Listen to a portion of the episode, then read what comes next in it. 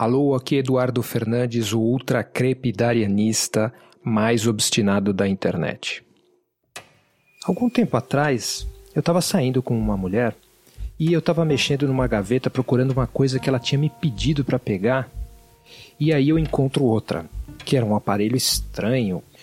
E eu mais ou menos imaginei o que aquilo fosse, mas eu tinha que ter uma confirmação, óbvio, né?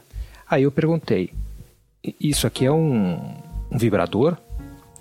E ela, dando risada, falou que sim. Daí eu pensei assim, tá, eu já vi alguns vibradores na minha vida, mas esse aqui parece uma coisa muito tecnológica e tal. E turns out que eu não tinha visto os vibradores mais caros e mais interessantes da atualidade. Então eu estava me deparando a primeira vez com aquilo ali. E daí ela perguntou se eu ia me sentir ofendido se ela usasse. Eu falei, não, não, não vai ofender minha masculinidade, não. Pelo contrário, vai até estimular, é, talvez não a parte sexual, mas vai estimular provavelmente a minha parte de curiosidade para ver como é que um aparelho eletrônico funciona. Daí eu fiquei só ali olhando. E ela pegou, ligou a história toda ali e começou um barulho esquisitíssimo.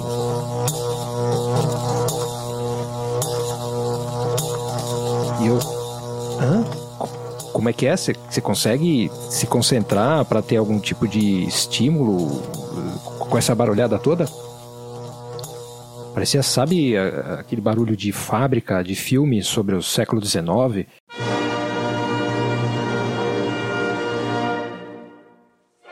Imaginei que daqui a pouco ia ter algum problema com o sindicato, ia aparecer ali o, sei lá, o Marx e o Engels, e alguma coisa ia acontecer ali que ia, ia no meio daquela barulheira industrial.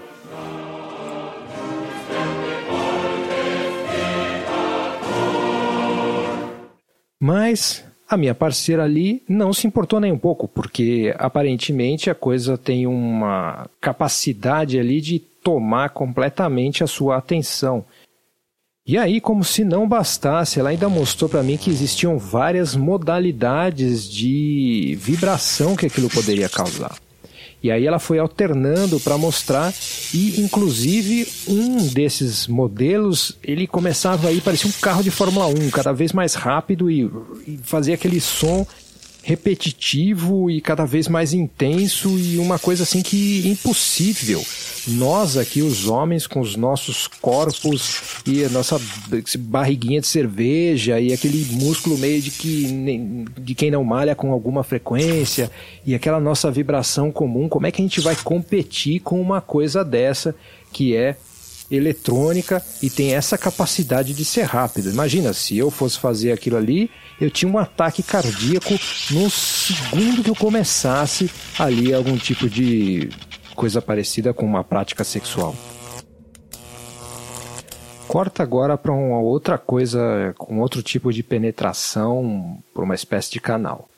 É, na verdade, eu estou falando do canal de Suez e do barco que ficou preso ali.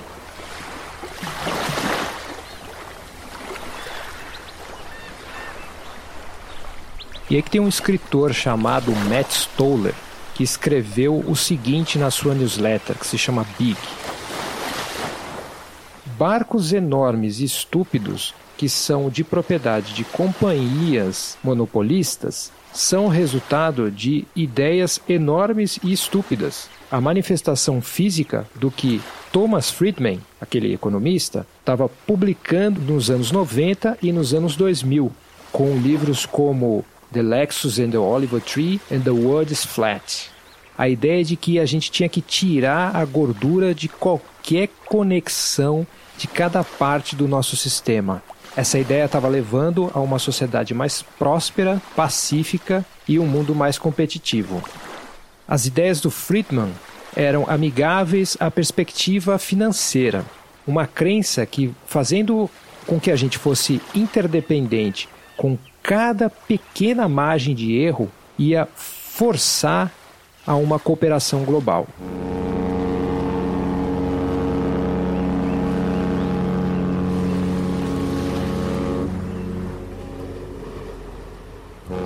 Enfim, Matt Stoller tá um pouco colocando a culpa aqui dessa coisa do canal lá do, do que aconteceu como uma demonstração das ideias desse tipo de economista como o Friedman, que trabalhava com a ideia de automatização, com a ideia de eficiência máxima e de buscar eliminar cada pedaço de ineficiência de cada sistema com o qual a gente estava envolvido. Então, daí com isso, segundo o Matt Stoller, você pode concordar ou não, as companhias começaram com esse processo de construir coisas maiores, mais otimizadas, querendo encaixar tudo cada vez mais e foi dando o que deu.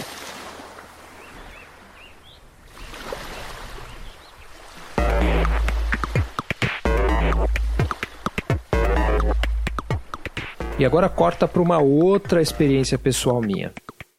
Lá estava eu querendo fazer um sistema de autopublicação que fosse meio que universal.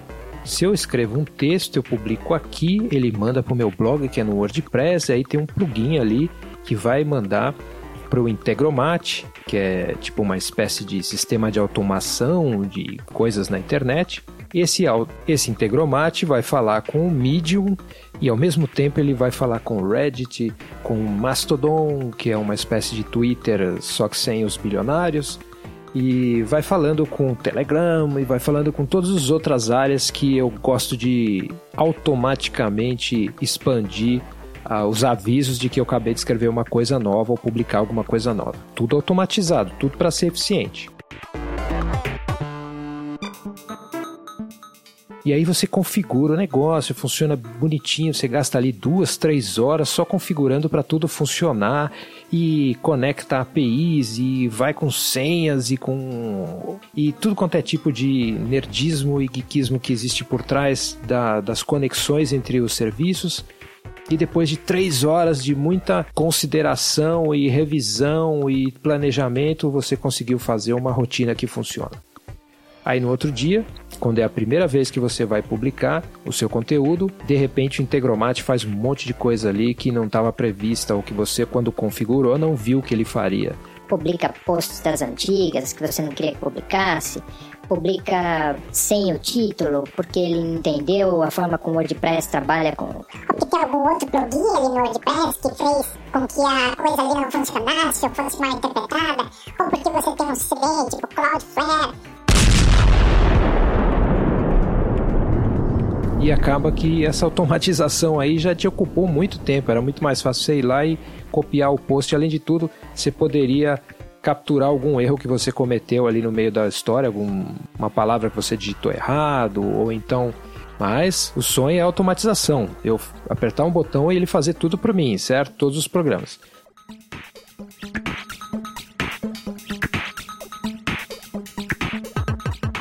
E uma terceira experiência com automatização.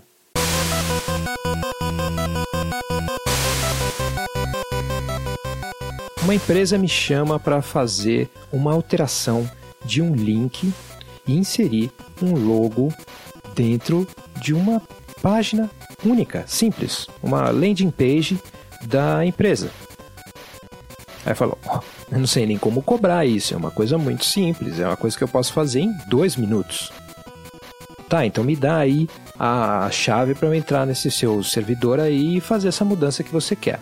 Eu começo a olhar nos arquivos e vejo alguma coisa que está estranha. E daí é o seguinte: a empresa que fez o site para eles construiu um site todo ali no Angular, que é um, um framework de JavaScript. E eu não vou entrar nessa, porque senão você vai ficar perdido mas é uma coisa complicadíssima para emitir uma simples página HTML que qualquer front page de 1990 podia fazer. Um serviço que eu nem sabia cobrar o quão simples era, eu tive que dizer para eles: olha, eu não consigo resolver isso aqui para você por dois motivos, porque o cara colocou tanta dependência nisso aqui que só para eu criar um ambiente para entender o que está acontecendo já me dá um trabalho tão grande que não vale o que eu vou cobrar de você. Se você não entendeu nada, basicamente é o seguinte: é como se o cara tivesse criado uma nave espacial para atravessar a rua. Então eu pensei assim: peraí, o que está sendo automatizado aqui? O que, que é que está acontecendo nessa história? Por que, que essa automatização é uma coisa tão mais complicada do que eu só entrar ali e resolver a coisa por mim mesmo? Tá, e qual é a moral da história afinal? Bom, que o Eduf é ignorante? Ué, mas isso você já sabe se você acompanha esse podcast há algum tempo. Que a automatização é uma coisa meio ruim, esquisita? Mais ou menos. Tem horas que a automatização é uma coisa interessante. Porém, se você tomar a ideia de automatização como um valor em si, como algo que precisa ser seguido, se você tomar a ideia de eficiência como algo que precisa ser buscado em detrimento de muitos outros valores ou coisas que estão em jogo em cada processo da nossa vida, talvez você vai acabar ali com uma experiência de vibrador, que você pode totalmente preferir. Pode ser mais eficiente, pode ser mais simples do que ter um homem por perto, que geralmente vai ser um problema sério. Porém, muitas vezes você acaba encalhado no meio de um canal,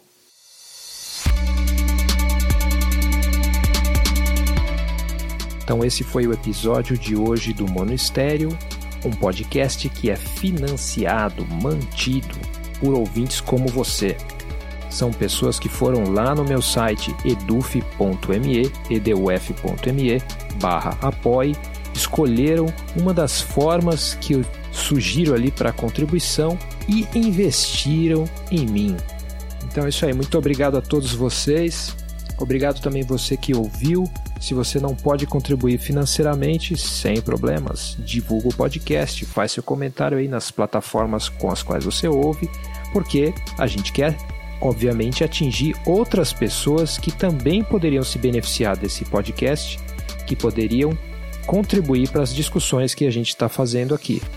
Certo? De novo, obrigado por ouvir e até semana que vem.